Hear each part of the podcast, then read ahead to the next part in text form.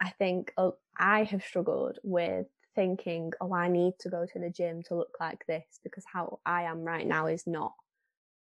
lovable, if you will, or not, yeah, not lovable, or not